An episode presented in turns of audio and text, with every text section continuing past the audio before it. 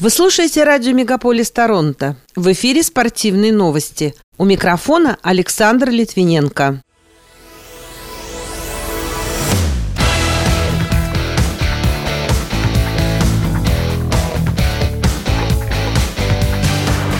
Торонто Мэпл Ливс следующий сезон начнет с двумя вратарями. Калгари Флеймс обменял Мэтью Ткачука. Мастер-классы российской фигуристки Александры Трусовой отменили из-за давления местной федерации. Российских спортсменов допустили до чемпионата мира по вейк-серфингу. А Игорь Акинфеев сыграл 300-й матч на ноль в составе московского ЦСКА. Эти и другие спортивные события Канады и России в этом выпуске на радио Мегаполис Торонто. В студии для вас работаю я, Александр Литвиненко. Здравствуйте. Торонто Maple Leafs вступает в следующий сезон с дуэтом вратарей Мэтта Мюррея и Ильи Самсонова. Джек Кэмпбелл подписал контракт с Oilers на правах свободного агента, а Петер Мразок был обменен в Blackhawks. Мюррей был в Сенаторс в прошлом сезоне. Последние два сезона провел в Атаве, уступив место в стартовом составе Антону Форсбергу из-за травм. Самсонов подписал контракт с Мэйпл Ливс в качестве свободного агента. У него были возможности стать вратарем номер один в Capitals, но он так и не смог ими воспользоваться, отмечает интернет-ресурс sportingnews.com. Хоккейный клуб Calgary Flames обменял звездного форварда Пантерс Мэтью Ткачука. Известно об этом стало в минувшую пятницу поздно вечером. Впоследствии Пантерс объявили, что согласны продлить контракт с игроком на 8 лет. Отмечается, что среднегодовая стоимость сделки составляет 9,5 миллионов долларов. В обмен на Ткачука Калгари получил нападающего Джонатана Хюбердо, защитника Маккензи Уигера и полузащитника Коула Швинта. Ткачуку рекомендовано покинуть Калгари после того, как он сказал команде, что не подпишет долгосрочное продление.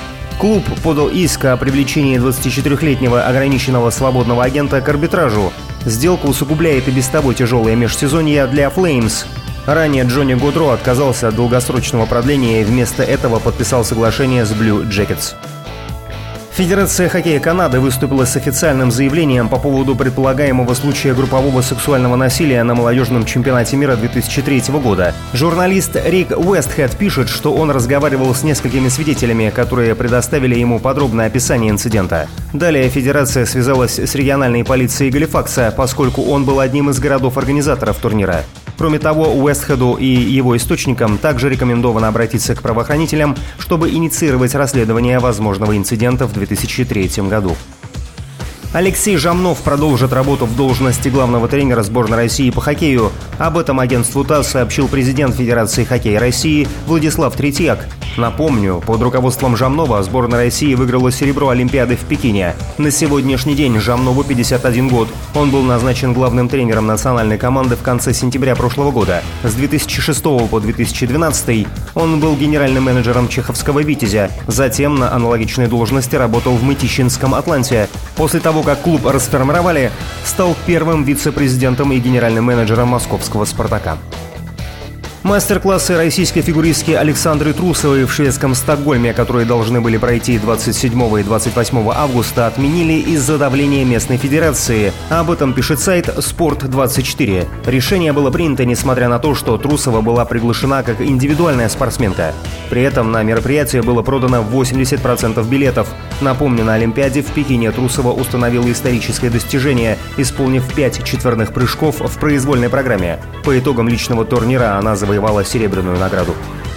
Президент Беллатор Скотт Кокер высказался о желании легендарного российского бойца смешанного стиля Федора Емельяненко провести последний поединок с американцем Райаном Бейдером. По его словам, Федору сложно отказать, и этот вариант будет обсуждаться. Как напоминает портал Russia Today, россиянин проиграл Бейдеру в январе 2019 года техническим нокаутом в первом раунде.